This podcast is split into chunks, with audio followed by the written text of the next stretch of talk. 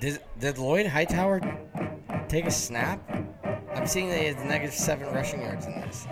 Did he get like a fly sweep, or is this just like a weird somebody the wrong number? Maybe I don't know. They have Logan Hightower for one rush for negative seven yards, which is still uh, even if that is true, it's uh, negative twenty. Or it's 23 yards better than Mason Petrino.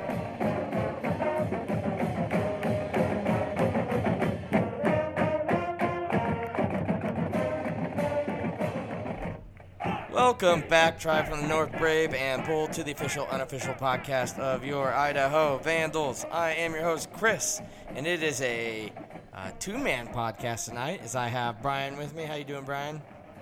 Hey, good to be here, Chris. Good, yeah. So we're, we're holding down the fort today on this episode that is brought to you by Montucky Cold Snacks. Ain't nothing like cracking a Montucky Cold Snack, an ultra refreshing light beer born right here in majestic Big Sky Country. The best part is when you crack a snack, you're giving back. Montucky Cold Snacks donates 8% of all profits back to local causes, even right here in Idaho. 8% of their profits are do- donated to local organizations like the CW Hogs and the Idaho Food Bank. Yeehaw! That's freaking awesome. Montucky Cold Snacks, the light American lager for pow pow rippers, gator wranglers, pony riders, and badass do gooders. Visit MontuckyColdSnacks.com today to find out how to get your ass some snacks. All right, Brian. I was attending the Union High School versus Lake Stevens High School, uh, Washington for a state playoff game to see our new recruit, Caleb Jordan. So I do not have much to say on the Sac State Idaho game. By the time uh, the game had ended, which for anyone wondering, um, someone broke the news to us. Should have listened, looked into it more. Caleb Jordan is out. Um, he's not even playing right now. He has an injury.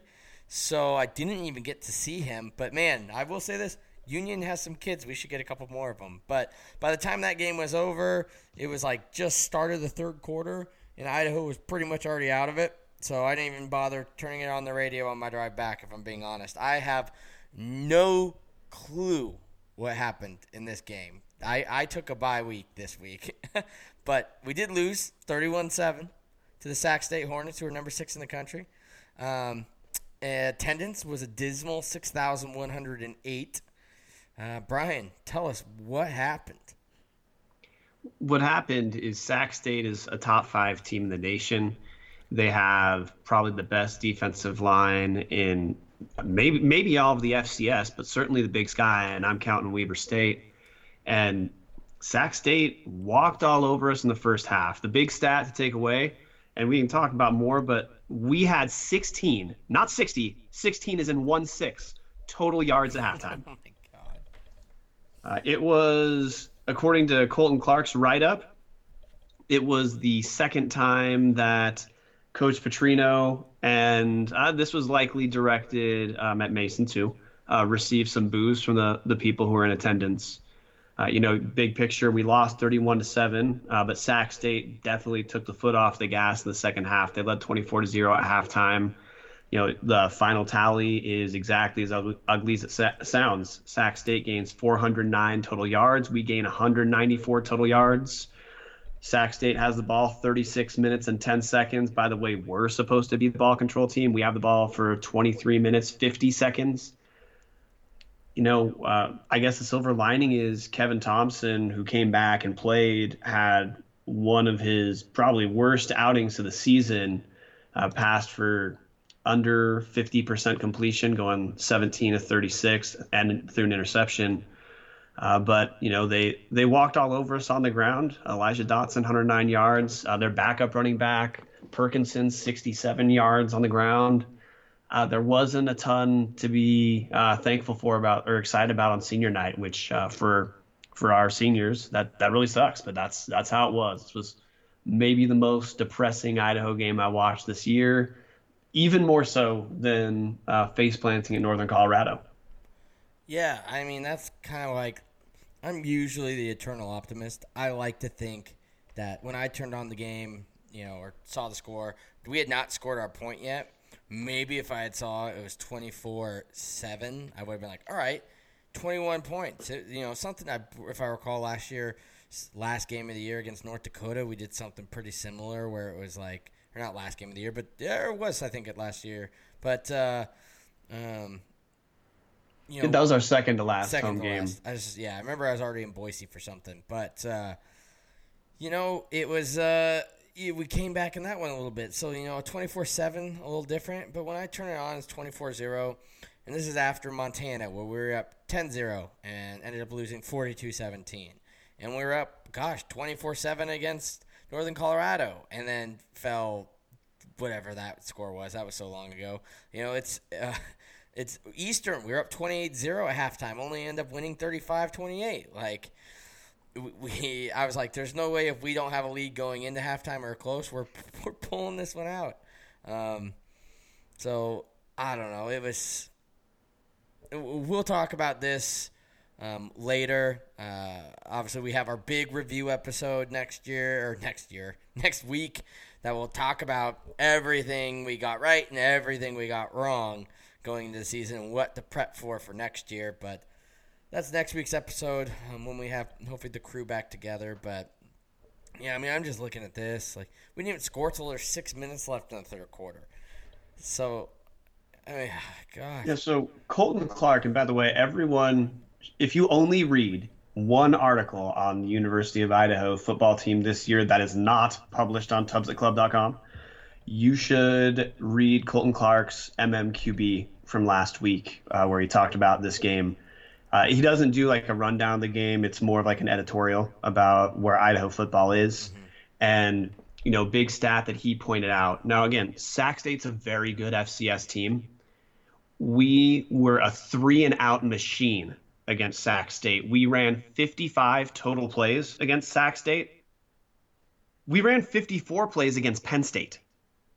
So our offense seriously performed about as well against Sac State as we did against Penn State. And again, Sac State is good, but they're not top 10 FBS good. Yeah, it's. I mean, I this season. I don't want to. We'll, we'll, be covering a lot about the season. Um, I don't know. I, it was good to see. It looks like Cade Coffey played most of the game. Um, so he's feeling better because I know he had had some rough stuff the last couple weeks. But uh, I don't know.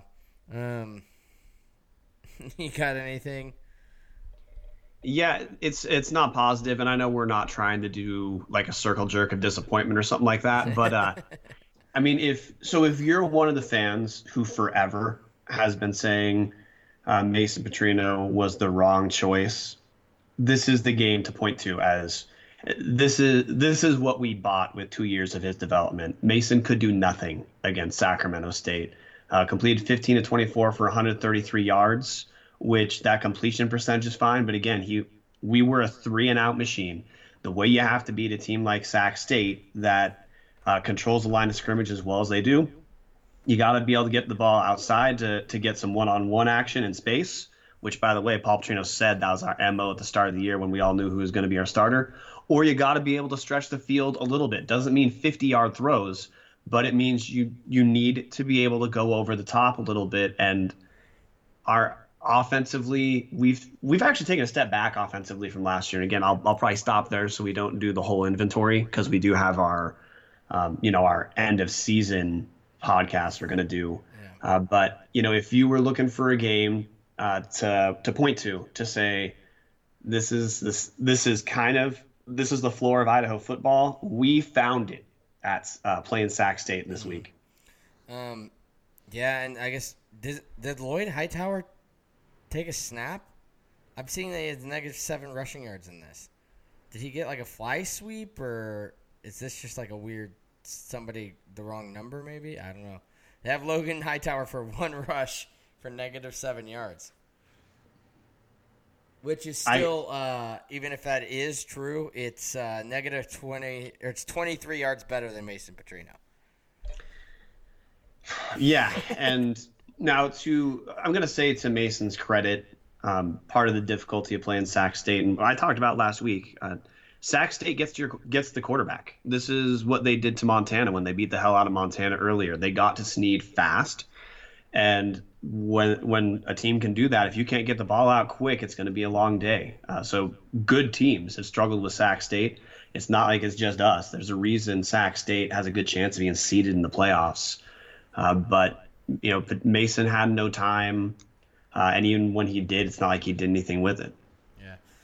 All right. Well, um, let's move on to NAU. I've got special guest uh, interview with um, Casey Everett at the NAU podcast. He's also part of the Big Sky Podcast Network with us. He, as you might have saw on our Twitter account on Tuesday, uh, is giving away free tickets to this game. So if you're in Nevada or you Southern Utah area, Southern California, Arizona, um, you know, yeah, all you got to do is comment on ours or on his page. It's at NAU Podcast. I mean, he's to randomly select a winner. So um, if you're looking for free tickets, God bless his soul because uh, uh, we, we will get into it with the interview with him. There's not a lot of people wanting to go to Idaho or NAU right now. Um, but hopefully somebody out there will be really excited about these tickets. But uh, we'll have myself and Casey take it away, and then Brian and I will be right back after the break. All right, I have Casey Everett joining me from the NAU and Big Sky podcast. How you doing, Casey? I am great, Chris. How are you? Oh, good, good. Better than both of our teams probably uh, feel right now. But uh, we we got an interesting one this week. Uh, we got, according to the Versus Sports Simulator, number thirty six Idaho. Don't know how we're still holding that spot. Um, traveling down to you guys in Flagstaff, number fifty one NAU. Uh, Flagstaff, like I said, the uh, NAU in Flagstaff, Arizona. They play in the Walkup Skydome. It's got a capacity of about 10,500. Um, Chris Ball is their head coach. It's his first season. He's four and seven.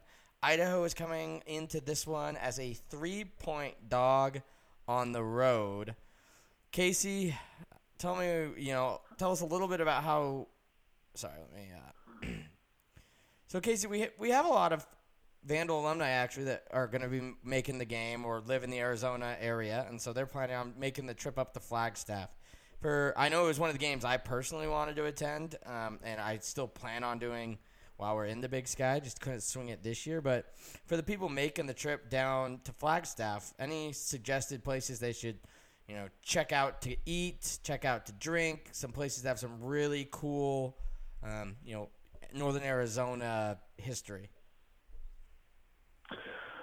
Well, Chris, let me tell you what. If you've never been, Flagstaff is the best city in all of Arizona. First off, it's the highest elevation city at 7,000 feet. That's where it starts. It goes all the way up to, to 10,092 at the top of the mountain. So if you're wanting wanting to spend the, the entire day there, I would definitely first, before you do anything else, go check out the uh, ski resort uh, in Flagstaff. You take a ski ride all the way top of the mountain, and you can see what you would think is the entire world, but it's just absolutely gorgeous. And it's supposed to be snowing this coming week, uh, so there's going to be plenty of snow on the ground as well. So all those people that are making the trip from Moscow then are aren't aren't really uh, gonna get anything different than they're used to right now. Uh, but uh, exactly, you're not getting a nice Arizona vacation. It's not Scottsdale. no, it is not Scottsdale.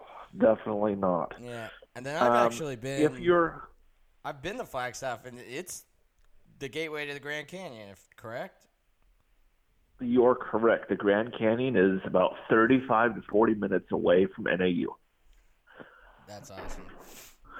Um, yeah. So where it's, do you? It's one humongous hole. So where do you go if uh, you're in town um, after the game, looking to maybe get some dinner? Any any suggestions on good restaurants or places like that? Yep, I got two. I got one for before the game and one for after. So if you don't want to spend a ton of money at uh, the Sky Dome, which food really there isn't that expensive, but if you really want the Flagstaff feel, before the game, you're going to go to Bigfoot Barbecue. And it is in downtown Flagstaff in the basement of the mall um, in historic downtown. Okay, Bigfoot which barbecue. is yeah, Bigfoot Barbecue. It's really good food. After the game, you're going to go. You're going to stay on University Avenue, uh, which is right, uh, very close to uh, the campus itself, and you're going to go to NiMarco's Pizza. It is the best pizza joint in all of Arizona. All right, nice.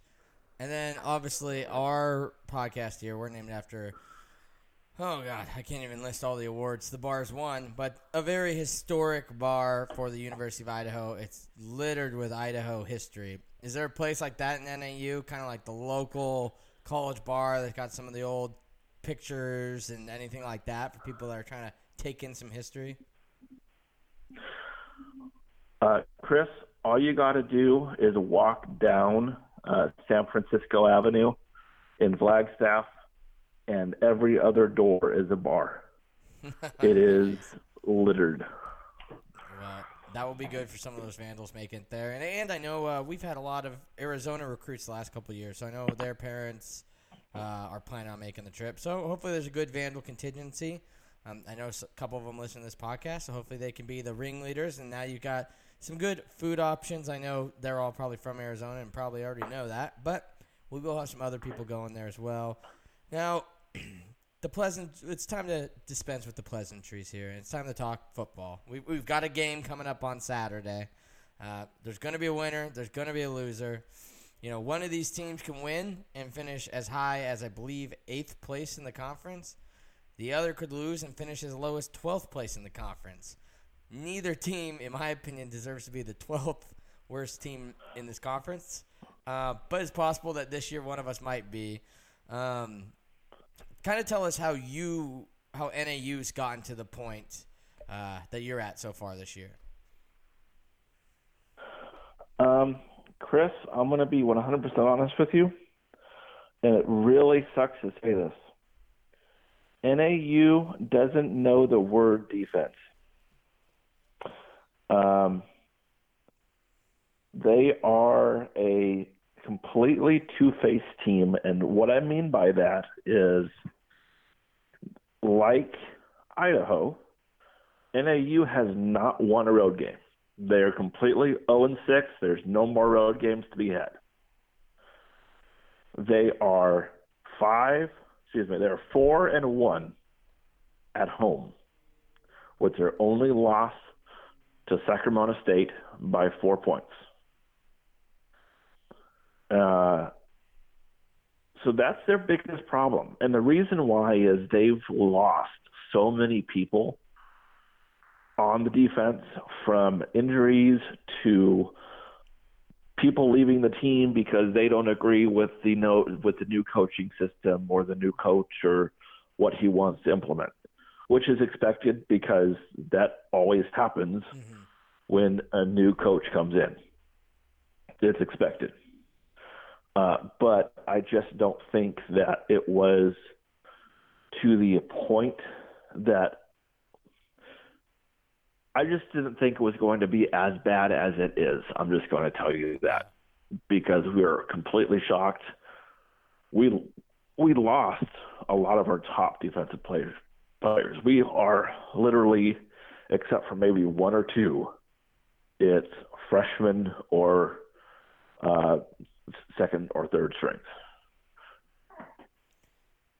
Yeah, and obviously Idaho's almost the opposite, where we have a non-existent offense, and uh, as you touched on, no, no road wins the whole time we've been in the Big Sky. We're hoping to not go. Um, I don't even know what that would be. It'll be six games this year, six games last year, so 0 and 12, or 0 and 13, or 0 and 11, depending on how many road games we played last year. But uh, not good. And like I said, this game is kind of the depressing bowl.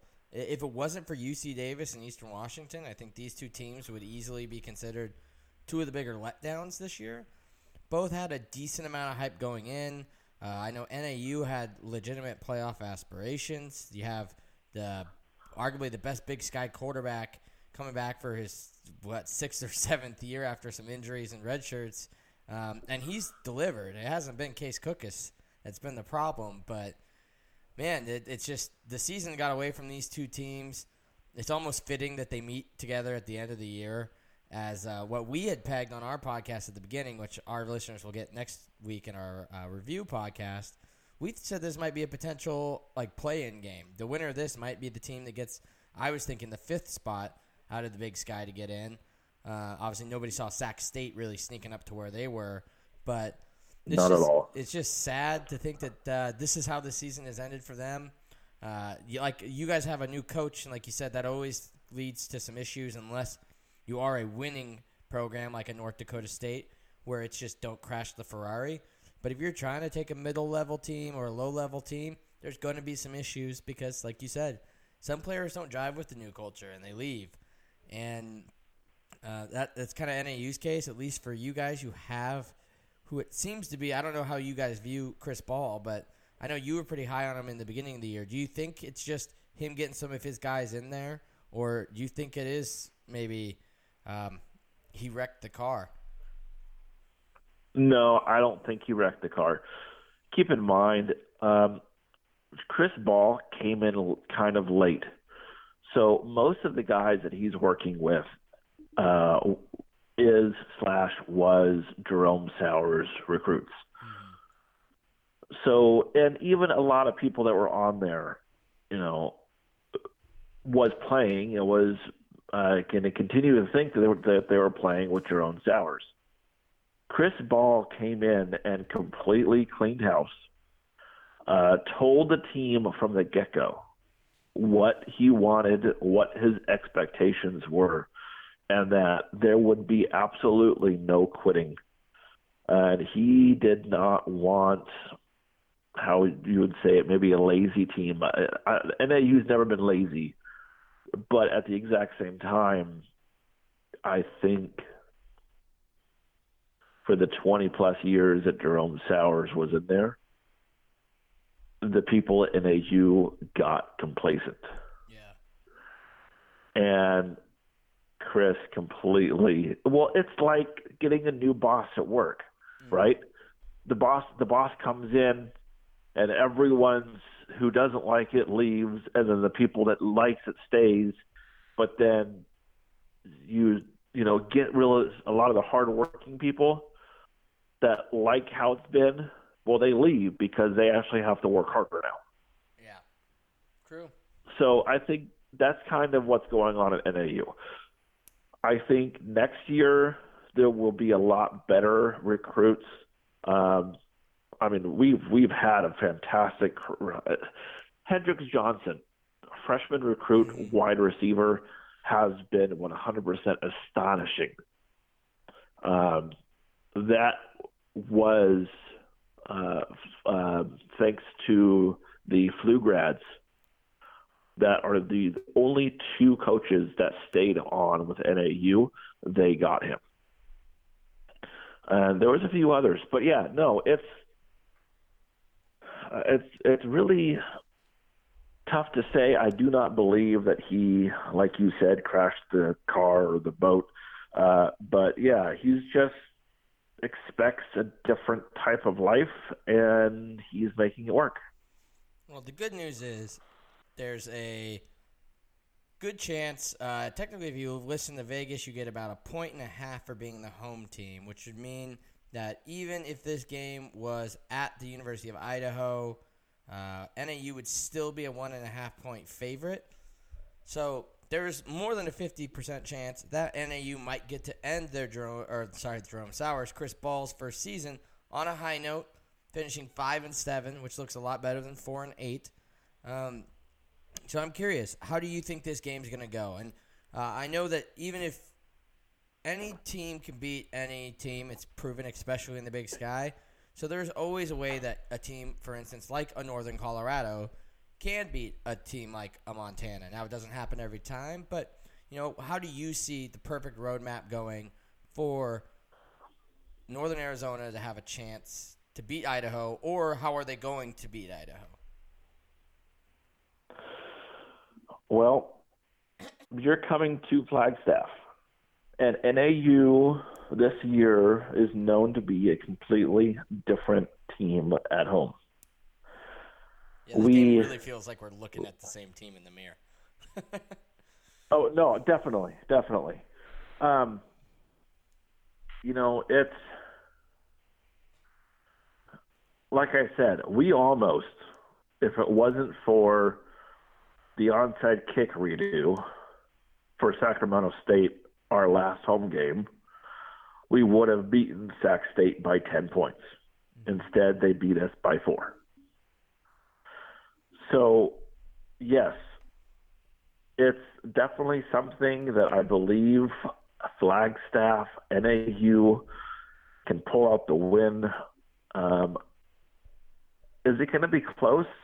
Probably, be, but you got to think of it. NAU has a fantastic offense where Idaho has a good defense. The question is, can Idaho stop the passing yards from Case Cookus? Yeah, and if on our defense, that's the one thing you line up for is you guys are a lot like how we said Sac State and Montana were uniquely bad matchups for us, where that's why we could hang with the likes of a Weber or even a Wyoming. Is um, our DBs now they're not bad, they're not Montana or Eastern bad, uh, but they are very average. They're nothing to hang your hat on. They do a, a decent job. Um, problem is our strength is in our D line and especially with our linebackers, and you know that can help with getting pressure on Case Cookus, but pressure only matters if the guy's not wide open. So it, it, it's a uniquely bad matchup for us. Um, that paired with what we said, us being on the road. Um, so it, it's going to come down to, I think, a lot of Idaho's running game.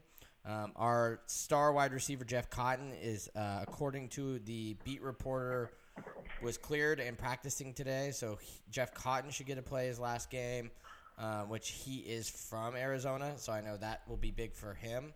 Um, but uh, other than that, I think it comes down to our Aundre Carter, Thigpen, Romano, our running backs, and just for all Idaho's sake, hoping that we just don't put the ball in Mason's hands more than we need to in this one, and try to do what we did against Eastern and just hold the ball and run out the clock, try to get a lead early, and then after that, it's all possession. It's uh, hoping that we can just have the clock hit double zeros before Cookus can get his numbers because he's going to get his numbers.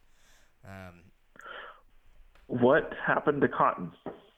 uh, he, um, Montana happened to Jeff Cotton. Um, some people aren't Okay. happy with it, but uh, yeah, Robby Hauck hit him, and uh, he was in concussion protocol uh, against Sac State. And there was talk. I was one of the people included that thought that Jeff Cotton was going to be just call his, uh, you know, take stock and just ride into the draft. He's already been confirmed for the Hula Bowl. Um, so we were thinking he's just gonna, you know, ride in, ride off into the sunset, take his uh, NFL career, and hope that was what happened. But you know, that's why we're wrong. I didn't know if it's just he wants to stick to the team, or I underestimated the fact that he is from Arizona and getting to play in Arizona for the first time since he left the JUCO system there. Um, it, it you know would be good, but um, I know he's probably fired up. It's just man, it feels like we wasted two years of him because you can only be so good when you're catching five to ten yard slants all the time. But um, either way, we're excited to see him one last time, especially in kind of what will probably be an emotional game for him. So hopefully he's looking to show out um, in front of friends and family and everybody down in Arizona. So um, I'm definitely pulling for Jeff Cotton that to play well against you. But um, yeah, I, I, do you think uh, any keys we might have missed here on the, you know, what it might take for one of these teams to get a W? Or um, I know for us, like the good news is we already played Wyoming, so hopefully altitude isn't too big of an issue, and we pl- played rather well against Wyoming. Um, but that was also week three of the season, so you know a lot's changed since then. We're nine weeks later. I don't know how much those guys remember. That was you know three weeks in when you'd argue that people are in optimal shape and the team is at probably its healthiest. Um, and that's not the case now. So, curious if altitude will be an issue. Um, yeah. Well, you know, I'm actually looking at or trying to find Laramie, Wyoming. Hold on a second. I'm trying to find the um, evolution or evolution elevation um, for Laramie. It's basically the exact same, seven thousand one hundred and sixty-five elevation. Um, yeah, Elevation. Yeah. uh, uh, elevation. So um, a hundred feet higher than Flagstaff. So yeah, it's basically the exact same. Um, you know, elevation because you guys were at Wyoming. Granted, it was week three. It shouldn't hurt as bad as someone who hasn't played in that high of elevation in, in, a, in a, a good while. And the dome. Keys, keys, that helps. We're used to and the dome. Yes, Yeah. definitely. Yeah, I know the one thing we're The key really to the game- about is uh, our punter and kicker. He doubles both. All American type player. In fact, he was an All American last year, and was All Conference when we were in the Sun Belt as a freshman. Um, just he's been dealing with a hamstring and a groin all year, and we were saying all year we're like we're excited for him to see him in Flagstaff, dome, elevation. I mean, we were so excited to see what he could do, and now I think he's only handling field goals. I don't think he's ha- handling point after kick, punting, or um, actual kickoffs. So that's unfortunate because that would have been really cool to see him play up there. Well, our field goal kicker Aguilar um, has kicked a 54-yard field goal in the dome. Nice. uh, the the longest for for his career. Um, so he's good. He hasn't at home. He has not missed one. Um, now, I will say, if Idaho wants to tr- try to stop and use offense, if they cannot stop Case Cook's long game, they're going to have to try to stop Joe Logan and the short pass game. Because he is really good at getting a pass and then running it for 10, 15 yards.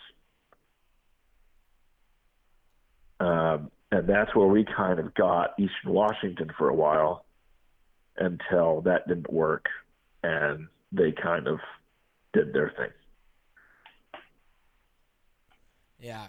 Um, yeah, I think I think it's going to be exciting. Either way, like I said, there's something to play for because both of these teams. Um, I mean, I guess maybe. Correct me if I'm wrong here. How what's your guys' uh, classman load look like? Like I know losing Cookus is going to be big for you guys, but you're also used to playing without Cookus. So I'm assuming you have some quarterbacks on the roster for next year. Where Idaho, we're just waiting for any quarterback that will be on the roster next year.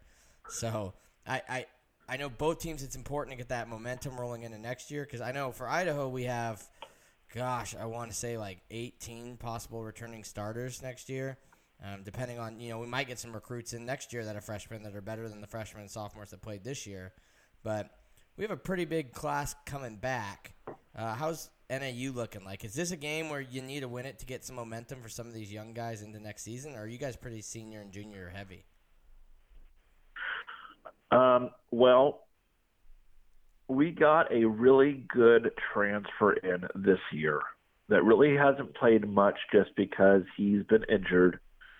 Uh, but his name is Ke- Keondre Wudtee, and he is from Oklahoma State University. He is going to be a junior, and he is a completely different. Uh, he's a runner and a passer. So he's he's a dual threat quarterback. Um, and if he cannot be injured and everything that says that looks good, and he shows it. Uh, I'm hoping that we should be good at quarterback, at least with Mr. Wudtee. But he's not going to be a Case Cookus because he does not have the experience that Case Cookus has. So, yes, we are still worried.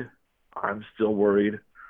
Uh, but, I mean, it's time for him to graduate. So we'll see what happens. Am I going to say, am I going to sit here and say we're going to be completely fine, no issues? Absolutely not. Mm-hmm. Because it's going to be a completely different offense. Yeah. Well, as Seattle, or sorry, as Seattle, as uh, Idaho knows, um, you know, there's a lot of good recruits down in Arizona. Chris Ball is the kind of guy that's was Chris Ball on the UTEP staff at all with Mike Price? I know he's from the Mike Price tree. He was um, um, Wazoo. Yeah, yeah, yeah. But he didn't follow Wa- Mike Price to UTEP.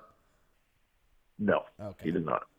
I was wondering if he has a lot of experience coaching and recruiting down in that area because there's there's a lot of really good recruits down there, and I think he's the kind of guy that will be able to benefit from that. Um, so, yeah, we'll we'll see how he does. Um, I I think NAU is a program that's kind of ready to explode. Uh, it the state of Arizona has very high population. I believe Phoenix is what the fifth or sixth largest city in the country. Um, and you only have two real big FBS markets, uh, or two FBS teams, and then you're the only FCS team in market. So, in theory, and the only New Mexico market. So, really, God, if you consider Southern California, I mean, it's just in a recruiting hotbed. There's no FCS team in Nevada. There's like one FCS team kind of in Southern California that offers scholarships. The other one doesn't. There's no New Mexico team. There's no a ton out in West Texas. Uh, you have Southern Utah to compete with, but in my opinion, I don't know who would go to Southern Utah over NAU. Um, I don't know. I don't know either. I mean, they're really horrible over there. That's your guys' rival, right? Or technically, it is. Yeah, is that your biggest rival or? No. No. Um, are uh, at least in my opinion, we have two bigger rivals: um, Northern Colorado uh, where we really don't care for each other that much. Uh, but the most unique rival that Arizona uh, has one win, we're actually 26 to 25, is Weber State. Oh, interesting. Not Southern Utah. Yeah. And who's your protected rivals? Is it Northern Colorado and Southern Utah then? Yes, it is. Okay. Um, so then I actually I got a quick question for you, and then we'll kind of do our score predictions here, and um, okay, we'll we'll get on. Um, but there's talk, right, and with New Mexico State possibly looking if this independence thing doesn't shake out, there's another round of realignment coming. It's very possible in the next five to ten years, New Mexico State finds a home in the FCS. Depending on what happens with the Western Athletic Conference coming back, there's a good chance that New Mexico State would be in the big sky. Now, in my opinion, I know a lot of people want to throw NAU out if there's realignment, just due to the geography and it really being ran by the two Montana schools. You guys would make more sense if, like, a Southern Utah and the California schools and everybody broke off. I actually think that because NAU's been in the big sky since, God, what, like 1980? 1970. 1970. And that's where I'm like, I would rather have a team that has history be in it than go strictly geography. But where I would make that exception is I do think a school like a New Mexico State would add. Now, I'm okay with Southern Utah, Northern Colorado, um, SAC, UC Davis, all those guys, the new Dixie, all those that are coming in, forming a WAC. But I really think it would benefit the Big Sky to get a New Mexico State because, one, they have a big stadium. I mean, it, I think it's actually, hold on, let's look this up real quick. I think it's bigger than Montana's for it is. I get a ton of hate for apparently Montana people think I hate their stadium just because I said it wasn't the loudest. I said it was beautiful, amazing facility. Don't think it's the loudest. Apparently that's a that's a you be hung by the neck word in Missoula. But yeah, uh, Las Cruces, the Aggie Memorial Stadium holds 30,000, so it would be the largest stadium in the Big Sky, one of the largest in the FCS. Um, so I think that's a super big grab for them, and I think it actually gives NAU a legitimate rivalry that could build. I think that makes sense. You're both down there in the two southern states bordering Mexico. Um, I think that is a game that could definitely build into an actual rivalry. Because, kind of like what you said, I would have never guessed that your biggest rival was Weber and Northern Colorado. I get would have guessed Southern Utah and then maybe like Cal Poly. So it was weird to hear Weber, but Weber makes sense because, like I said, you both have been in the conference forever. I think longer than I know you've been in there longer than Eastern has been. Um, like I think you joined with Boise State and God somebody else, but yeah, follow your point and I'll get the answer. NAU is a founding member of the Big Sky Conference. Okay, so yeah, Um, yeah. so that's why I'm like, yeah, you got to You have to keep them. They're um, okay. So here it is. So yeah, founding. So you weren't quite founding. So founding was 1964, and it was Gonzaga, Idaho, Idaho State, Montana, Montana State, Weber. The first two teams to join were Boise State and Northern Arizona in 1970. Um, then Nevada in 1979. Eastern didn't join until 1987. And that's why I find it funny when like And- Eastern people want to kick you guys out, and I'm like, man, they've been in the conference almost twice as long. Um, Yep. so I, I like I said, I'd rather keep that. and Southern Utah and Southern Utah didn't join until 2012. Yep, I'm seeing that with North Dakota, and they already left. So, yeah, put Southern Utah in with Dixie, and then there you go. That that rivalry with Southern Utah or forced rivalry or whatever it is is only uh, it's going to be eight years old. Northern Colorado joined in 06, so it's only 14 years old. So I feel like it'd be way easier for you guys to kind of get that rivalry with New Mexico State, a team that Idaho has a little bit of affinity for, because us and the Red Aggies have been dragged through the mud for the last 20 years between joining the Sun Belt and then being independent and then joining the WAC and then being independent again and then joining the Sun Belt again and then uh, joining the well they went independent when obviously we came back to the Big Sky because they've never had a home here where the Big Sky has wanted us ever since we pretty much left and finally we were like you know what that seems like a pretty good place for us to be but um, I mean, what's your thought on New Mexico State entering in? Do you think that's something that you'd be? I, what's your thought on if there is another Western Conference out here? Are you are the NAU fan base pro Big Sky, and would you want to stay in the Big Sky Conference, or would you want to go form the new like WAC or you know new FCS conference, and then then touch on the New Mexico State thing? Well, I can't really talk about the rest of the NAU fans only because it's really not something that we've talked about. Um, I will tell you what, though. I was talking with my brother today who lives in New Mexico and works at New Mexico State. And uh, I used to work at New Mexico State as well doing security so I know that stadium like the back of my hand. I will say that, at least for me, in my own personal opinion, looking also at some of the other sports, NAU's swimming team, because Big Sky doesn't have swimming, NAU's swimming team is already in the WAC and they've won multiple WAC championships. NMSU's basketball is part of the WAC. They've won multiple WAC championships. I think it would be for both teams. Because I can't see NMSU personally moving all of their major sports to Big Sky especially their basketball because they've done so well. Mm-hmm. Well, their basketball team has always I, been a. It was always them, Utah State, and Nevada when we were all in the WAC. Um, you know, before the WAC got its refresher uh, in 2010, uh, it was always New Mexico, the the Red Aggies of New Mexico State, the Blue Aggies of Utah State, and um, Nevada that were the three big teams that were usually battling for maybe the WAC getting two bids into the conference. We, they were that good. And then you kind of had your Boise States and Fresno States that did all right and kind of pushed. But, I mean, yeah, their basketball program, I mean, we know we were in the WAC with them until, well, I think 2014. So, I mean, we their basketball team's legit, and that's why I think if you could actually get them as an add to the Big Sky and give you guys both full membership, I think that would be awesome. But like you said, I think there are te- like swimming, um, which I didn't know. There's not the Big Sky doesn't host swimming, huh? They do not. So I am curious where Idaho swim is. Idaho swim team in the WAC? I'm not sure. I know that University of Colorado, or oh, sorry, Nor- Northern Colorado is in the WAC. Okay. Um, as, lo- as long along with NAU. Yeah. Well, that's curious now. I wonder where our where our swimming and diving is.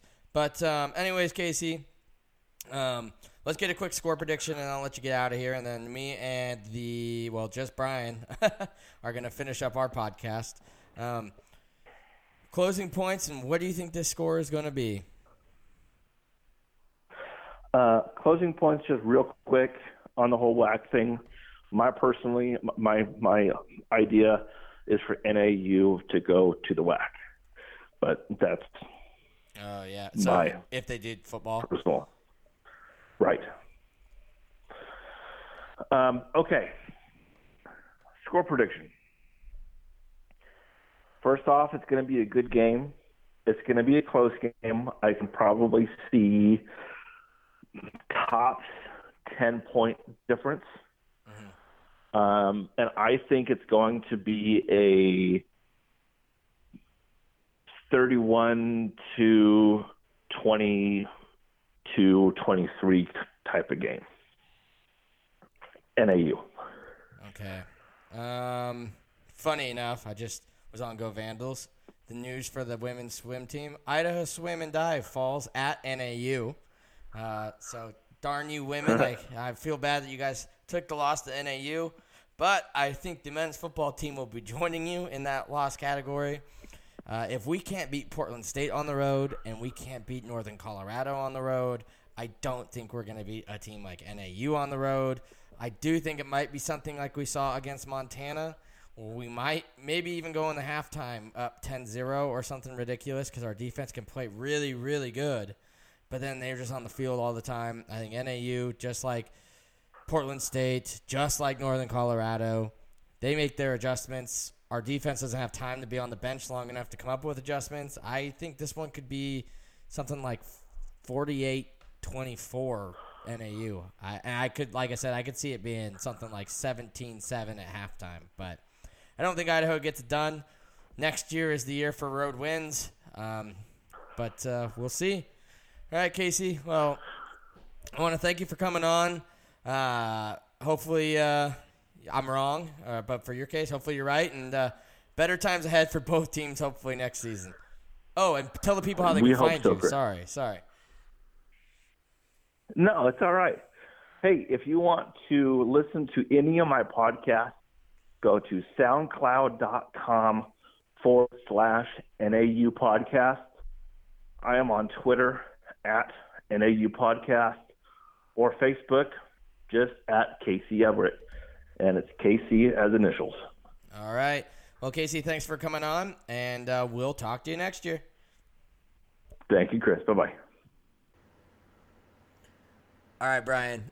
I know when we started this, you was not expecting us to start talking about WAC swimming and diving. You know what? That's a safe assessment, man. But uh, yeah, Casey and I got a little little carried away, but I think it goes to show that uh, both of us are kind of looking at different things uh, around the football seasons right now. Um, but it was fun to have him on. He gave a good perspective. It was kind of funny that you know it is kind of the same team looking each other in the mirror. But I mean, we kind of touched on it, and Brian, I, I kind of want to talk it over with you. Uh, I think I actually saw this once again. God, do we plug anybody more than Colton Clark in this? But uh, Colton Clark posted that I think the winner of this game can finish as high as eighth or seventh, seventh or eighth in the conference. The loser can finish as low as twelfth, depending on how all the rest of the games go this week. Um, man, Uh, it's crazy to think that two years in, we could possibly finish 12th. But uh, I don't know if you really want to touch. Obviously, we're going to be for anyone that's still listening. Uh, we're going to be covering a lot of the Big Sky FCS storylines, and then obviously no hashtag STATCs this week because we already know what you guys are going to ask. So we'll do a little deep dive on some of those. But uh, as far as NAU goes, do you have any points or how is Idaho going to win this game before we get a score prediction from you? You know, it's an odd matchup. Um, Idaho has the worst scoring defense in conference play at 21.3 points per game. NAU has the worst scoring defense. They give up 41 points a game.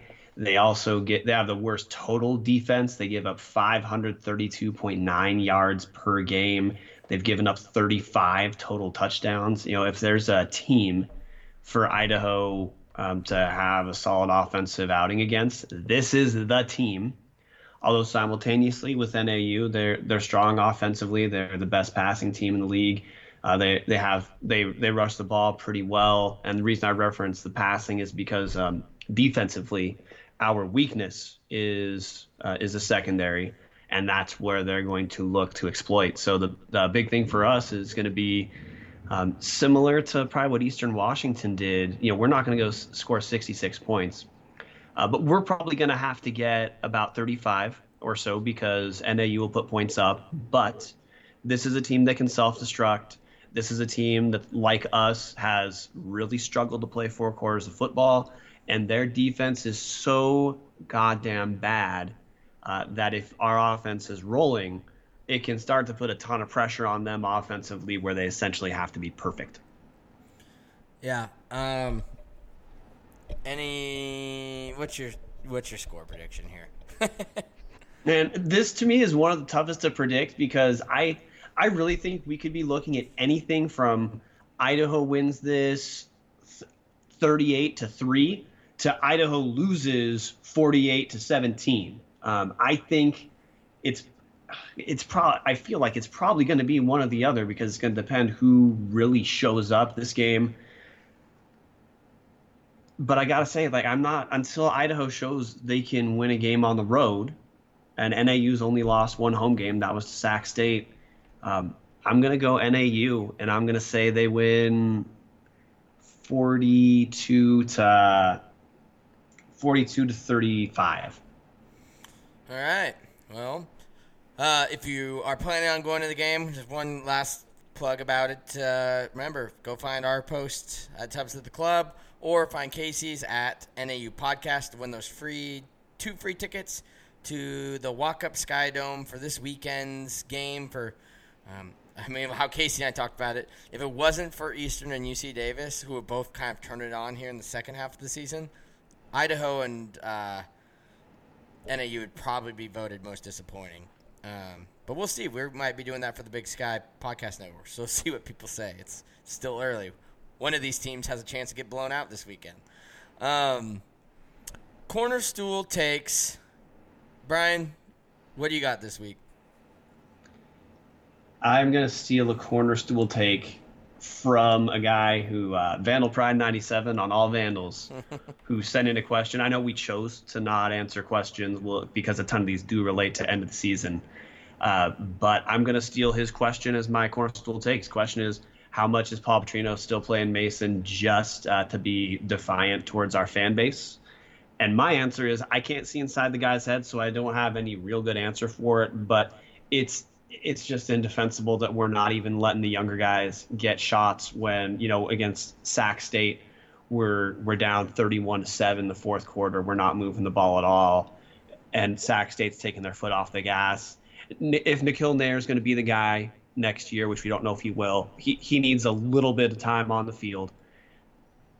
But we keep playing keep playing playing Mason. Um, not trying to beat the dead horse again, but it is just so preposterous uh, how this has been handled. I, I don't know how it could be handled worse at this point. Yeah, I the only thing I can think because this is actually ties into my corner stool take perfect, and we didn't even compare notes. Um, I honestly think Paul's trying to get fired. Like, I think he is not happy anymore. He knows Mason's on his way out, so he doesn't really have ties to Moscow anymore. I don't know what Ava is Like I think that's his youngest name. Like I don't know if she's old enough to be in any sports where like it would be a huge detriment for her to leave. I also feel like they'd probably be able with the money they've been making to live in Moscow could go live in like a Boise or you know a Clackamas or you know one of a bigger like sporter sporting area than Moscow. Um, if she has a future, I don't know if she even plays any youth sports, but I think he he. There's no way, like you said, it's it's indefensible how just blatantly middle fingering he is to us.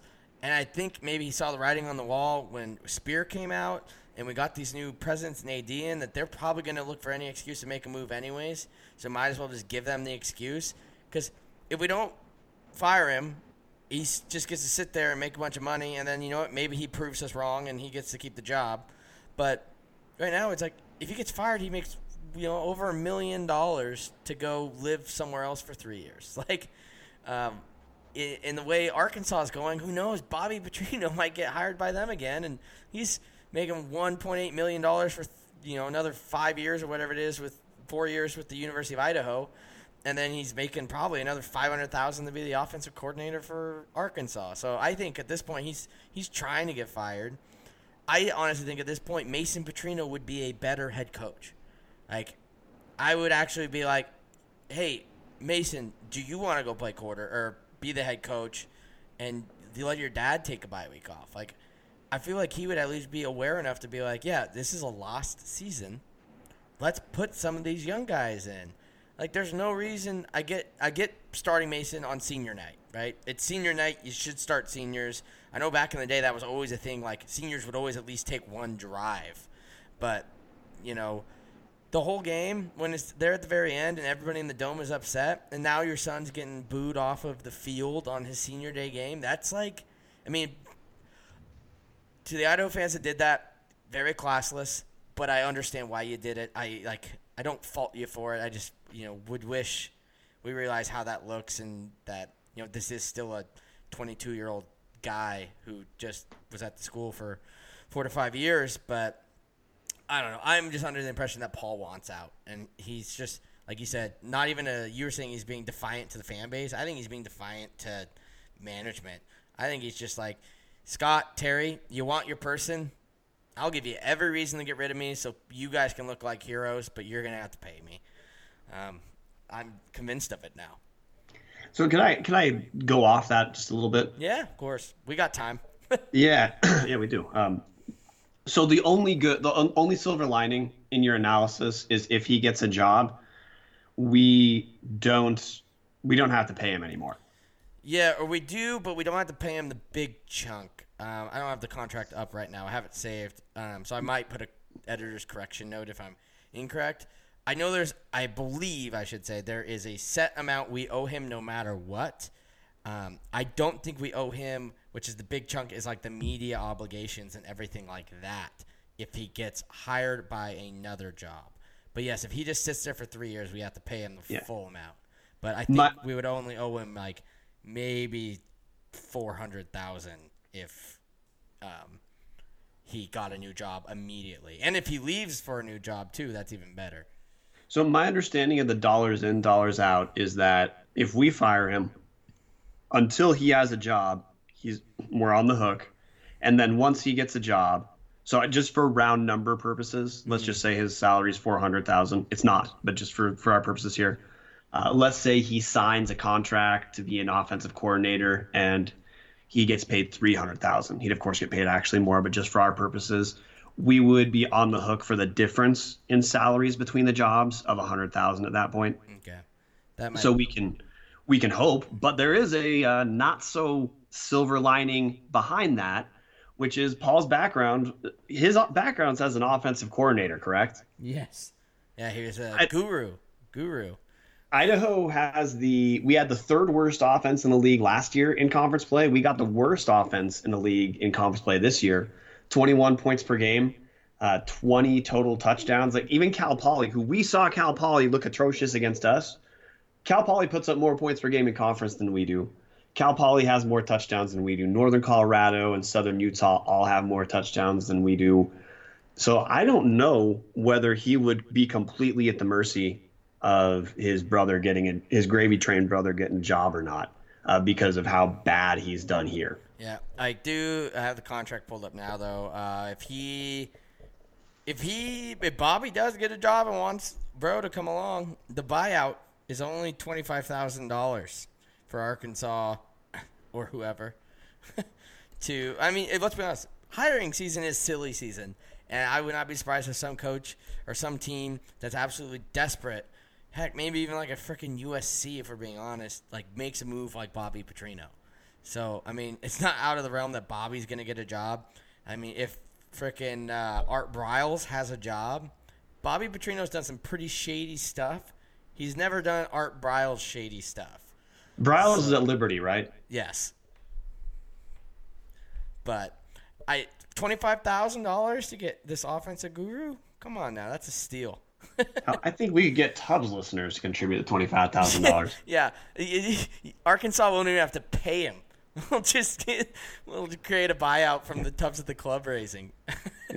and actually, I want to circle back to another point too. It's the booze. I don't disagree with you that like the optics of booing are difficult, but I really do feel the subtext of the boo is the coach. Yeah.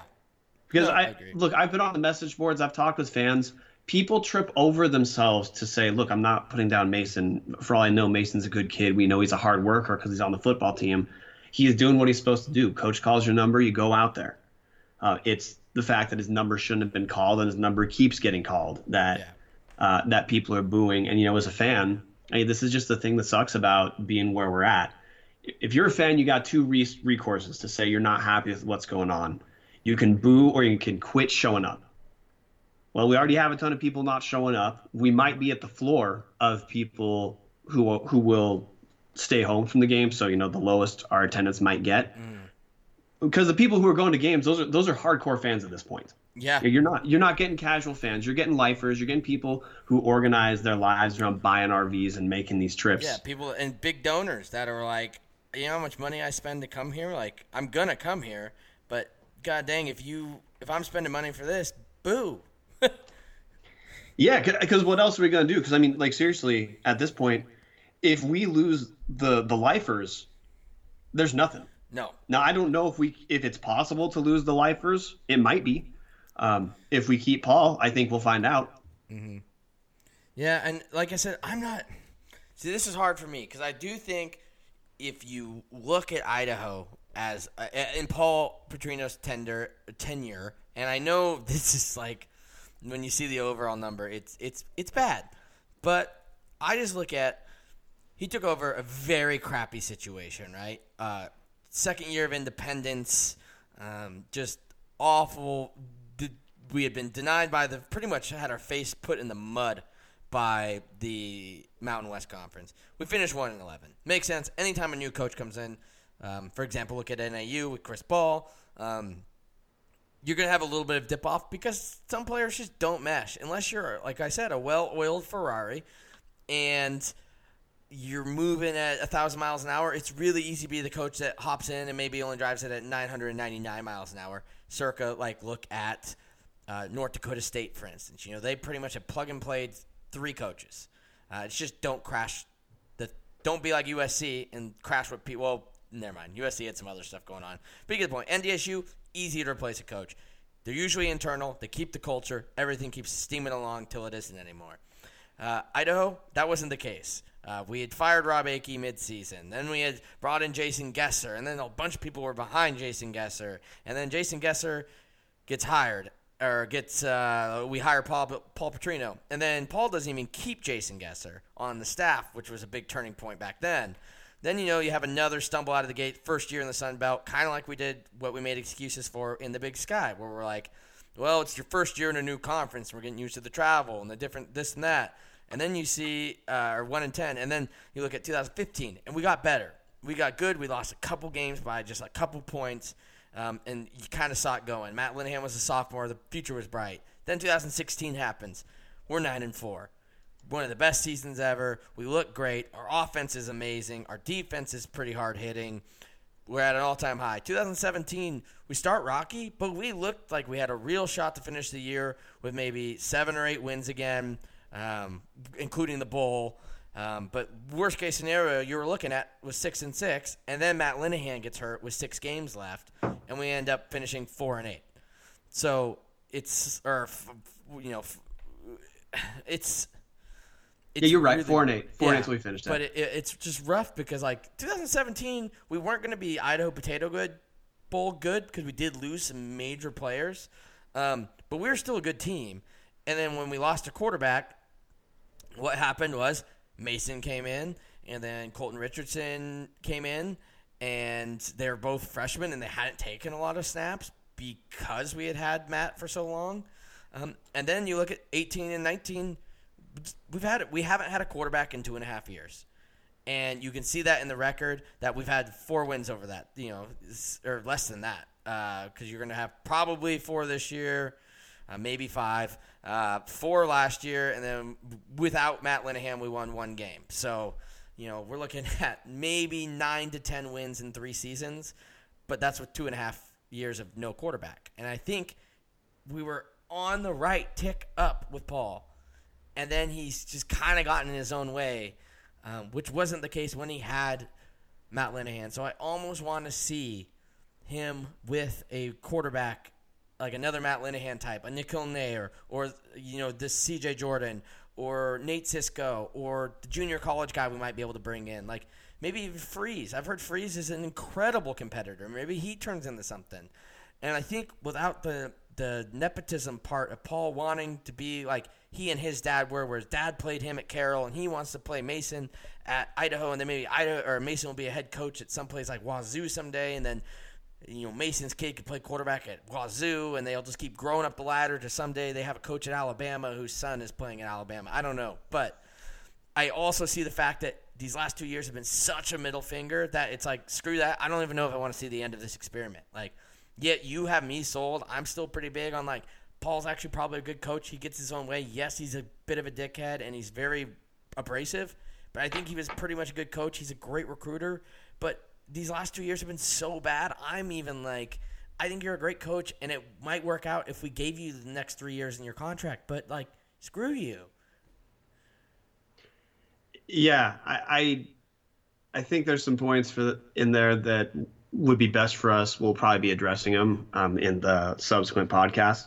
Yeah. Uh, but I want to say two things. One, I don't know how you forgive the throwing away two years. Yeah. You know, again, you know, our man Colton Clark tweeted out today that Paul said the team's going to look for a young guy and a play immediate guy this year. Every single fan, every single person that Paul has dismissed, you know, back after he had that press conference against Eastern Washington when he pretended like Mason's best game was going to be something we repeat every week when we all knew it wasn't. He had a, he had a good game, but people don't have career games every week. Every fan has been saying part of the problem is we didn't recruit the position well enough, mm-hmm. and that's on the head coach. Yep. The Most day you know he, we head into the last week, and what does he say? Oh, it turns out Coach Paul agrees with every hot take from every fan. We need a guy who can play immediately. And do you remember when he always said he used to always say you need to recruit? And I guess he has been doing that, but he said you need a quarterback in every class because quarterback's important and if somebody gets hurt, you need someone with experience to step up. So he said every class we're going to sign a quarterback. And it started with Lemley, and it started with uh, God Kareem Coles, and like we've had like he recruits these guys, but they all leave. Jake Luton, like Gunnar Amos, like we have the guys and they leave. So like it's not like like we had a three year starter at a Pac 12 school up and leave. That was Matt Linehan's replacement right there. Like then he gets hurt a lot too, and then we have like eh, we'll put Mason in the conversation and Colton. But you know, at that time, you would have hopefully had Gunnar Amos that had a little bit of steam under his belt, and maybe Kareem Coles or Dylan Lemley worked out. And it's like, so we've recruited, but like we chase him out.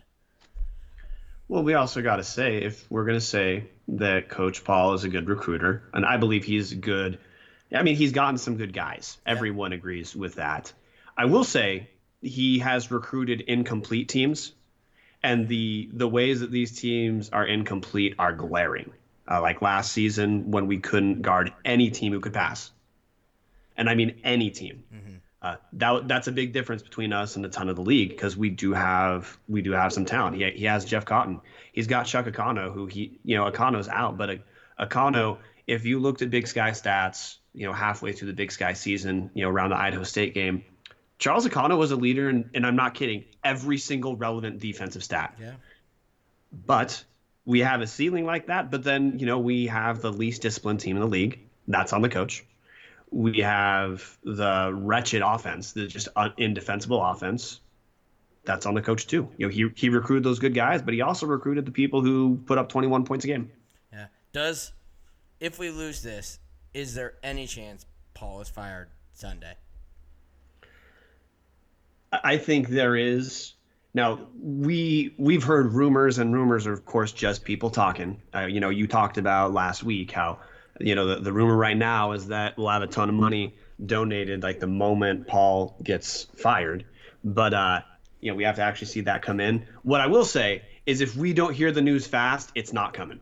Yeah, I I literally think it would be a Sunday announcement. I think it would be Sunday over selection day. Um, like I think they go, we didn't make the playoffs, we're done. And then hopefully you're giving that staff like Brian Reeder, maybe you're giving him in charge. I know Sink's also a very popular guy and Breske with recruiting, and you tell them, you know what, we you know we don't know who the coach is going to be.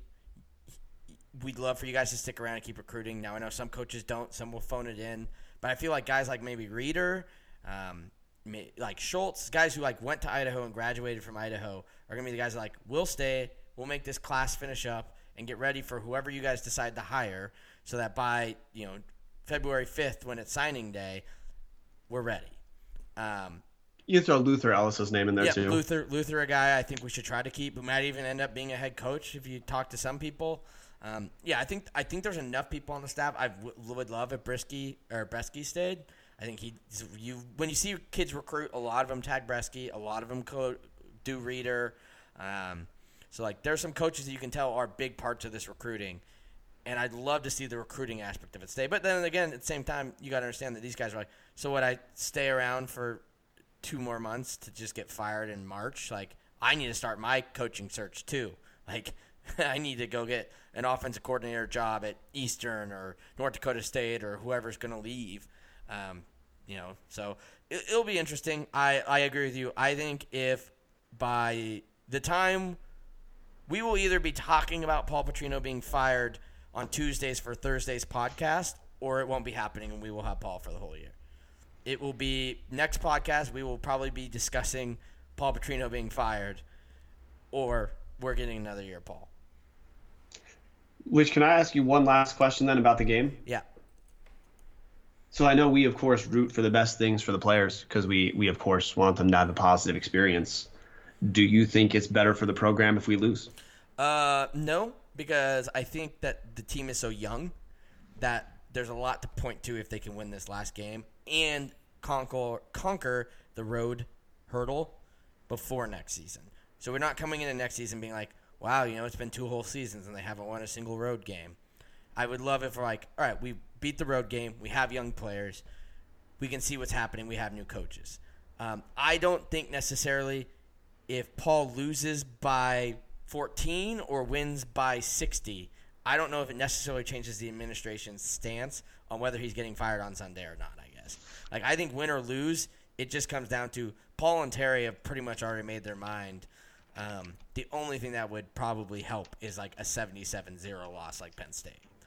But I, I don't think there's a, a point number in the like 20 range that he gets fired. I think decision's either already been made and they're just looking for affirmation of maybe, once again, a whole game where our offense is averaging gets 100 yards and we didn't change a single thing, which is the definition of insanity, is trying the same thing over again that's not working and expecting a different result. So, just to put a button on this, you feel, or you're at least hoping, that the administration should not base their decision on whether I, the University of Idaho wins their final game on the road against four and seven overall, two and five in Big Sky play, NAU. Nope. I think win or lose, it doesn't matter. We know what this team was this season, and it wasn't good. That decision should be made. I just think, you know, uh, it it just doesn't matter at this point if we win or lose. We were a bad team and a disappointment this year. And the only thing this can do is boost morale for the players. I think the administration just realizes there's no point to fire a coach midseason, um, especially in a super super down season with a rivalry game towards the end of it in Montana. Um, I, I just think they're like, there's no point to make the move now. Let's do our research um, and give us more time. You know, Terry hasn't even been in the job a year. She hasn't been in it what six months. So I think they've known for a while, and they've been taking their time behind the scenes, and maybe that's why Paul's been so middle finger. Like I already know what's happening, so who knows? But yeah, no, I don't think a win or loss against NAU changes anything unless we get absolutely blown out by NAU. Yeah, that sounds about fair. I mean, part of me is is just so horrified that I, I don't. I think people are going to say if we win a game that the story will be, hey, the team is slowly improving, and we can go over this further in the next podcast with a schedule breakdown. But that that is a if people are saying that after us uh, winning against NAU this week, that is a preposterous claim. Yeah. No. Um, that we are, you know, developing as a program based off having one extra win. Um, but you know, we'll see. I, I think Idaho, even the guys on GrizFan, who you know, shout out to our fellow Big Sky Podcast network members, uh, they believe that Idaho could be a team like Montana when they brought in Bobby Hauck, uh, maybe like Sac State, not to the extent of being top five necessarily, but a team like Sac State where they bring in a new coach. There are foundational pieces. We just need a couple more, and we need to have different leadership, different approach um, and Idaho could become, you know, the the team we need to be in the FCS yeah. to have enthusiasm. And I talked about this on NAU's podcast. Um, you know what I would love to see from Idaho? I mean, this is all hypothetical, right? This is if Paul gets fired. Keep this out. I like. Let's be. excuse me. the second highest paying school. Let's make it a desirable job. And you know who's not paying that kind of salary? A Weber State. Why can't we go get Jay Hill, who turned a doormat into a four-year straight playoff content or playoff making team and a possible national title contender this year? Um, what would it really take to get him to move out of there? What would like you brought up uh, Troy Taylor for Sac State? I mean, you and I were there at media days. Nobody went up and talked to Sac State, and Troy Taylor was a, a pretty sexy hire. He had come from you know, the Eastern Washington system, which you'd think, oh, he's coming from kind of the juggernaut of this decade. Like, why can't we go find the next Troy Taylor? Why can't we um, find? I, I don't know if we want a Jeff Choate. I, I love Jeff Choate. I don't know if I want him as my coach. Um, our problem as Idaho is we don't have a Bobby Hauck. Our Bobby Hauck was Dennis Erickson, and if we hire Dennis Erickson for a third time, I I know he did all right. If you really look at all those guys from the 2009 Humanitarian Bowl that all went to the NFL, they were like all his recruits that he did in eight months. But like Dennis Erickson is our Bobby Hauck, and he's not coming back. and he he shouldn't come back. We don't have a a young guy that we can like be like, yeah, let's bring back Robb Akey. Like Robb Akey did so good for us. Let's bring him back. It's like we all of our coaches we could bring back are well out of coaching, or they're like John L. Smith and freaking Dennis Erickson, and they're too old to be coaching. Yeah, which is tough because uh, what a lot of FCS teams do is they like North Dakota State's an example of this. Montana, they brought back Bobby Hauck, but Montana had this model. They essentially embrace that we will have guys move through the program, but we establish a coaching tree. So even when we're having a great season and we know there's a chance a coach moves on, we already have a coaching pool to look at. Yep. You know, our, our coaching like pool is yeah, our coaching pool is more or less complete uh, six months before we'd even be looking at hiring a coach. Yeah. Um, well, I think. I mean, we've got a lot of off-season content, which will be really nice uh, with the coaching stuff, and maybe we have a special coaching-specific episode. But um, uh, let's let's move on from this and uh, get into the Big Sky Pick'em Challenge. Last week, uh, TJ actually went six and one, which brought his total up to tie me. Uh, I'm four and three. Uh, Alex went two and five, and Brian, you went five and two. um, which brought your win percentage. You are now 69 and 16, which brings you to 81.1%. I'm 62. TJ and I are both 62 and 23 for 72.9% win percentage. And Alex Boatman had a rough week last week. I think it's the first time we've had somebody have a losing record in Pick'em. Um, and he went 28 and 16 for 63.63.63, 63, 6, etc. Um, win percentage. So not good for Alex. Um, but we got week 13, and we've got some uh, Big Sky rivalry games um, that we'll probably spend a little bit more time on talking. Um, but because uh, some of them have some importance. One that does not have importance, however, is Cal Poly versus Northern Colorado. Um, it's the anti Brawl the Wild. The anti Brawl the Wild. Uh, I'll pick first so that you can't. I think you have officially secured it. Well, we'll pick through the I don't know. I think you won. The title is yours. I'd have to pick seven games right. One, two, three, four, five, six, plus Idaho, which we picked the same. So yeah, there's no way any of us can come back, Brian. You're you're the winner. So this is all for fun. You're in the house money. Um, I'm gonna take. Screw it. I'm gonna take Northern Colorado to really have like kind of a surprise year and finish middle of the table, maybe above Idaho. Man, this is actually tougher than you might think because some of the well, I mean, they both suck, so it's really hard to pick, to, exactly. to project this. Um, they have some weird, they have some overlaps of uh, Cal Poly is a rushing team, and Northern Colorado gives up 265 rushing yards per game. But I hate Cal Poly. They're the most goddamn boring team in the world. This is a completely heart pick.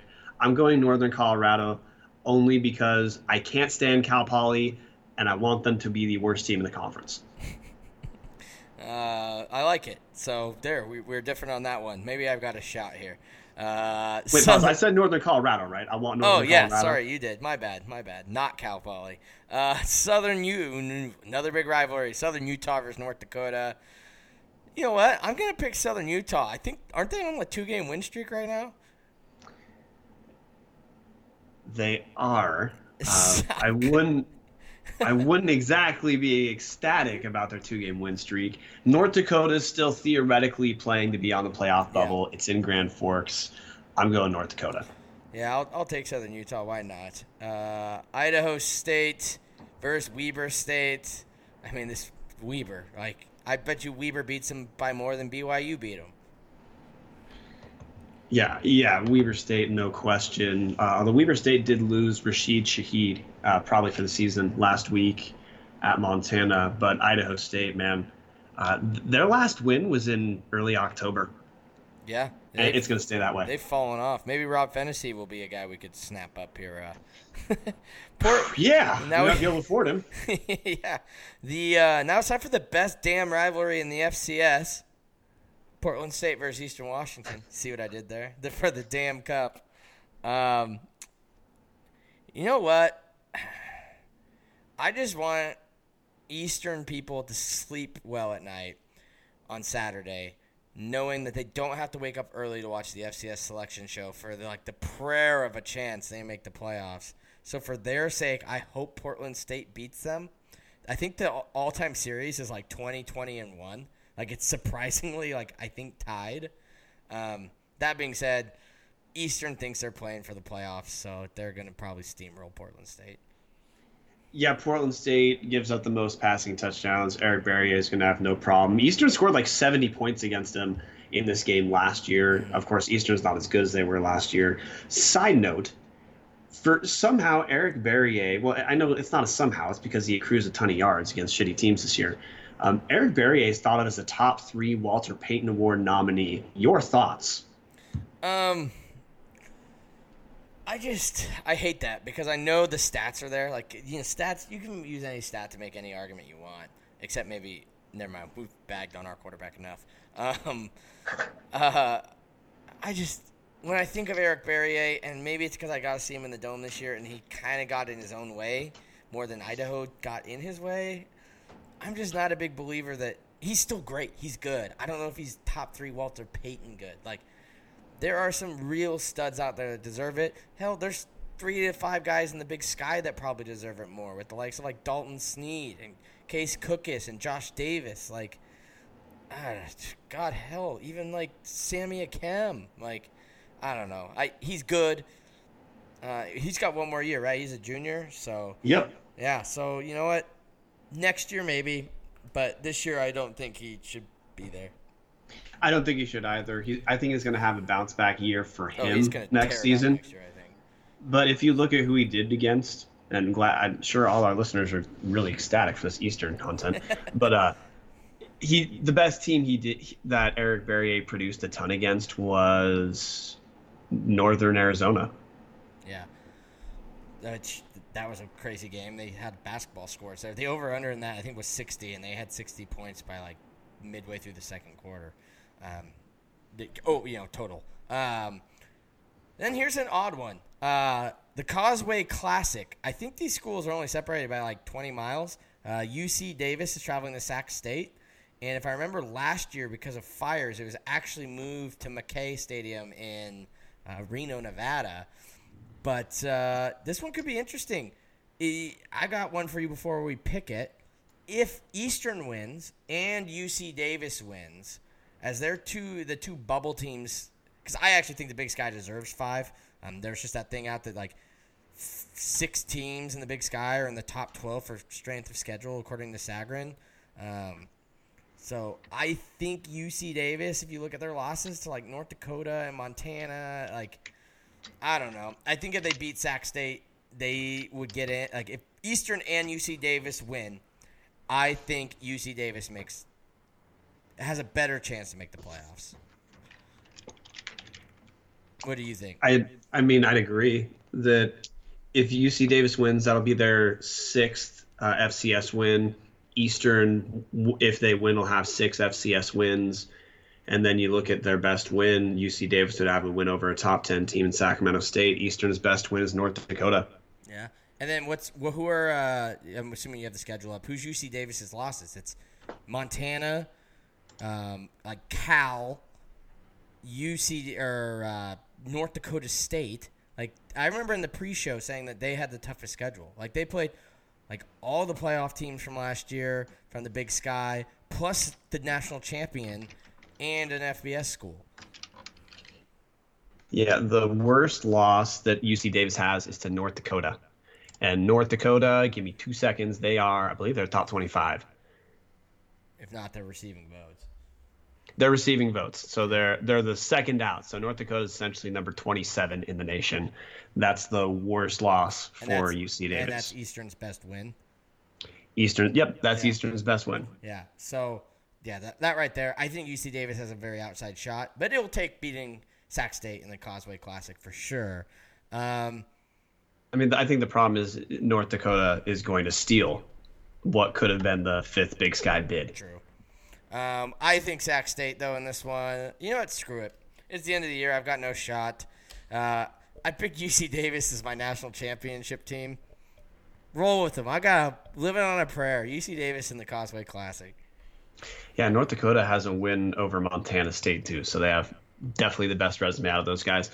I'm gonna go Sac State. I don't think that Kevin Thompson's gonna struggle against UC Davis like he surprisingly kind of did against Idaho, and we saw what Sac State's uh, defensive line does to teams. Jake Maier's not mobile enough. Oh, you mean Big Sky preseason player of the year? yeah, yep. I just don't. I mean, he's he still had a good season, but he's he's Sac State's gonna do do to him worse than what they did to Dalton Sneed. Yeah. Uh, then this is the big one. I mean, I don't even know how you you do it justice. Montana versus Montana State. If you've never watched this game, do yourself a favor. Go watch it. Go watch it this weekend, 11 o'clock Pacific, noon Mountain. Um, this is not just the Big Sky's best rivalry. It's not just the FCS's most likely best rivalry. I know you got Harvard Yale and like the Bayou Classic and Music City, and so there's some other good ones, but it's most likely the best.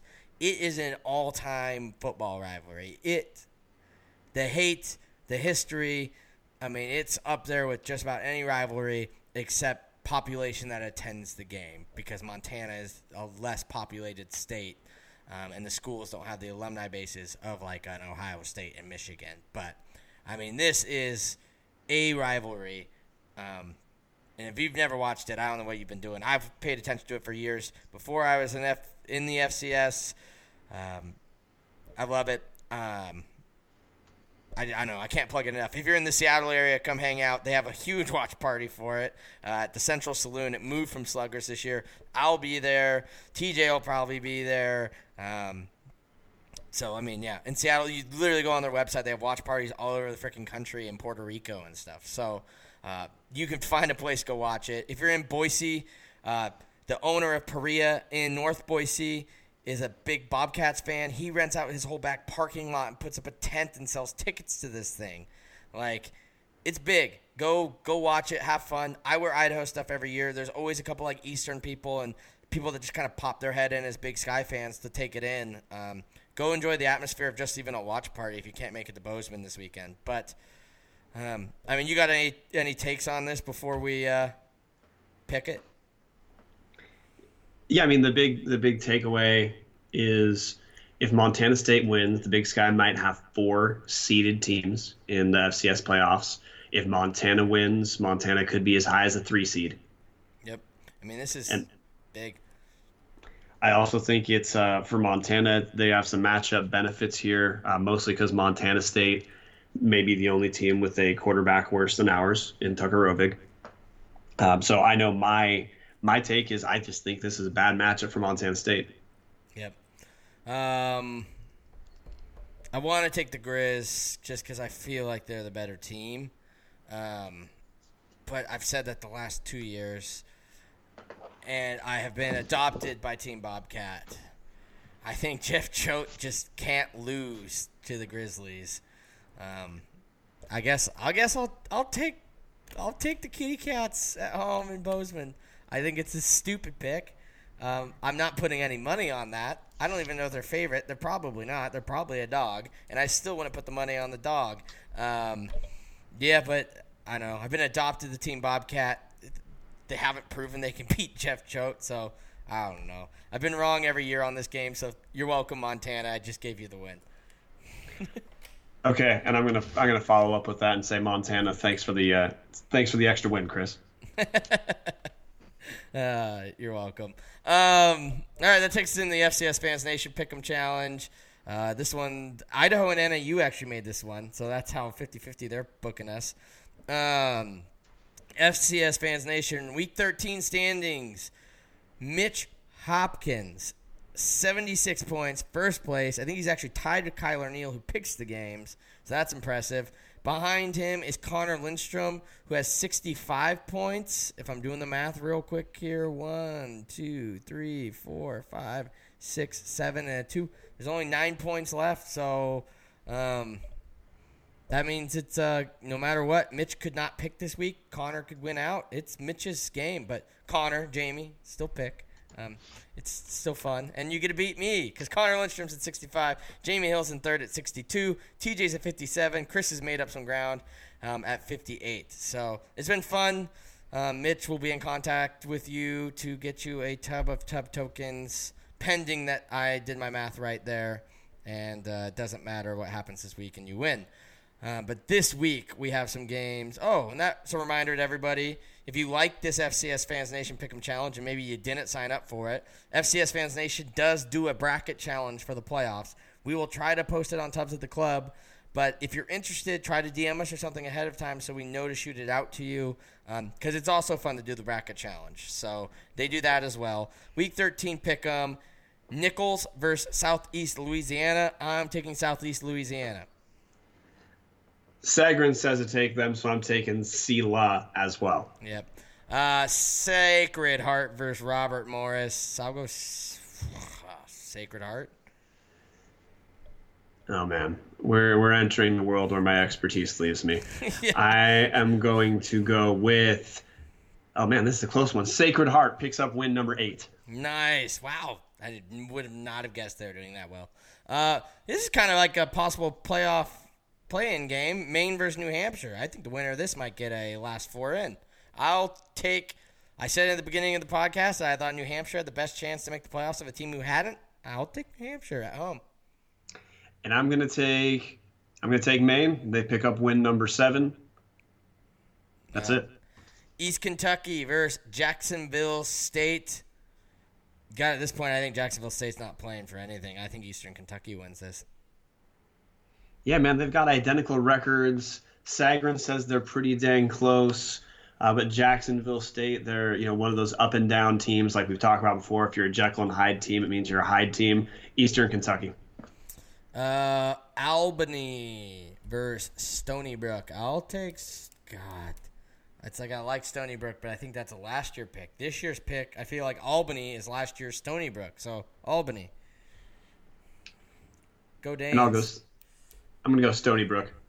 Stony Brook. Uh, then we already picked Idaho versus NAU. Go Vandals. Uh, Florida A&M versus Bethune Cookman. I'll take FAMU. Yeah, I'm going Florida A&M. They're going to pick up win number 10. But just so so fans know, if you look through the Sagarin rankings of the FCS teams, other than in the Big Sky um, and in the Missouri Valley, there's a lot of awful teams There in there. is. We we have we have one of the good conferences where Yeah. you know our word Idaho is a disappointing team in the Big Sky. We would be towards the top of a ton of conferences. Yeah, we probably win a bunch of these conferences. Um, and you'll probably see that in the first round of the playoffs when some of these eight Qs play some teams like Montana State, who might have to play in the first round if they lose. So, um, yeah, I mean, just look at when we talked about Casey. Uh, NAU is ranked number 52 in versus Sports Simulators rankings, and Idaho's still ranked 36th. So, like, and these are teams about to finish 12th possibly in the Big Sky. So, I mean, that's how crazy the Big Sky is. That even like a Southern Utah, who we make fun of, and Northern Colorado would be pretty good to decent teams in a lot of conferences. So, be lucky. You got to remember, we are the SEC, the ACC, the Big Ten of the FCS. Our Minnesota, every once in a while, is a really big powerhouse. And no matter how bad Wazoo ever is, they're probably going to beat a Mountain West team um, that travels into their place. But enough of that. Uh, game of the week was Montana versus Montana State because no duh. Um, I don't know. I, obviously, I probably am gonna watch Montana Montana State and then follow up with Idaho check in just because I can't go two weeks. And it's my last chance to see the team, so I'll do that. See if Nikhil Nayar gets some snaps. But if you're not watching Brawl of the Wild, I'm taking that one off the table, and you're not watching um, Idaho, who are you watching this week, Brian?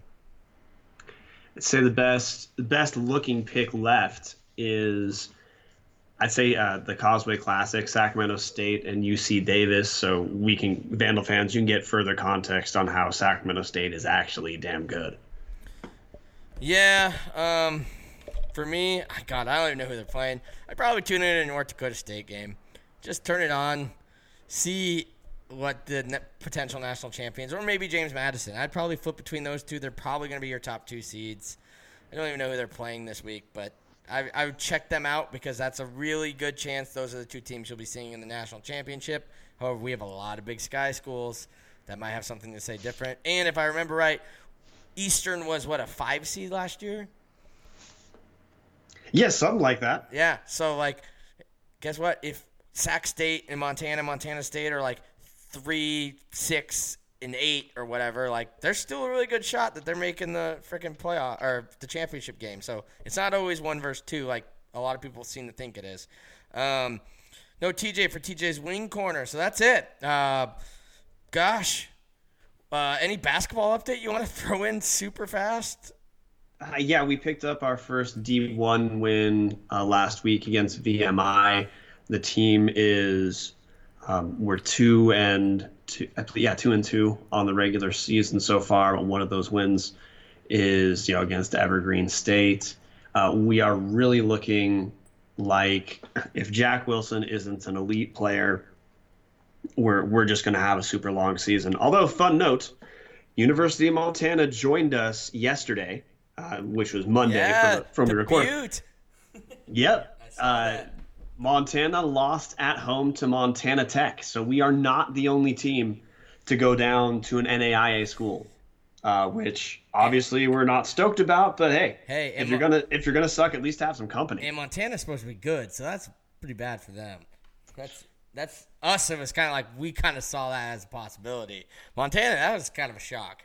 Yeah, so Montana, their reporters and I, Idaho fans know what this means. Their reporters are already using the term "growing pains" to describe their team. Yeah. Uh oh. Um. Well, we've got some things in the works for you guys. Expect basketball to probably look a little different than it did last year, um, which for some of you you might like because poor Brian just had to say the same stuff every week. I mean, what what are we talking about? We say the same stuff on the football podcast. But um, make sure you tune in next week. Next week's the fun one where none of you podcast co-hosts do not go back and listen to the preview episode. I'm gonna pick some sound bits and we're gonna guess who said that and what we got right, what we got wrong, and who knows? Maybe we'll be talking about a new coach. Um, Brian, what do you got going on in your life before we sign off? Last couple editions of the Montana Mint newsletter. Sign up at montana-mint.com. Follow me on Twitter at Brian Marceau. That's M A R C E A U. And other than that, you know, we're still working it out both with Tubs of the Club and with the Big Sky Podcast Network, whether to look at just doing, you know, a solo, uh, you know, a, an Idaho hosted show or whether we're going to have other Big Sky Podcast Network hosts keep the uh, Big Sky Big Takes thing going, but have it a little bit more basketball centric so we can just do our football one offs as we want. Um, so we, we got some options that we're cooking. We just Yep. just need to see what works the best. Yep. And if you have a preference, let us know. Um, you can find me on the interwebs at Chris underscore P underscore Hammond. You can find this podcast obviously at Tubs at the Club. Fun fact, um, Brian, I know you get you're on the Twitter, right? Do you have updates to t- uh, Tubs at the Club's Twitter? I am. Uh, so this is some behind the curtain stuff. No, I don't. Oh, well, we need to fix that. We got a follow this morning from you guys all know co host TJ Hopkins at TJ Hopkins13. We got an ad this morning from TJ Hopkins15, and it's not actually our TJ Hopkins. It's actually, I think he's a recruit from like Mountain City, Missouri. He's a two time All State linebacker and fullback playing eight man football in Missouri, and he just added Tubs at the club this morning. I thought it was a joke, and TJ made a new Twitter. And it turns out it's like this Missouri kid who's the senior class of 2020 has a huddle tape and everything. So um, maybe we'll, on Thursday, we'll like retweet his huddle tape or something because I thought that was pretty funny that TJ Hopkins 15 found the podcast that TJ Hopkins 13 is the host on. But with that, um, we hope you enjoyed our Idaho whack diving special, our sorrow fest of being eternally sorrow. Um, but hopefully, uh, who knows, we can end the season on a high note, whether that be a win or a coach. It's time for the best band in all the land to play us out. The sound of Idaho, go in. Go Vandy.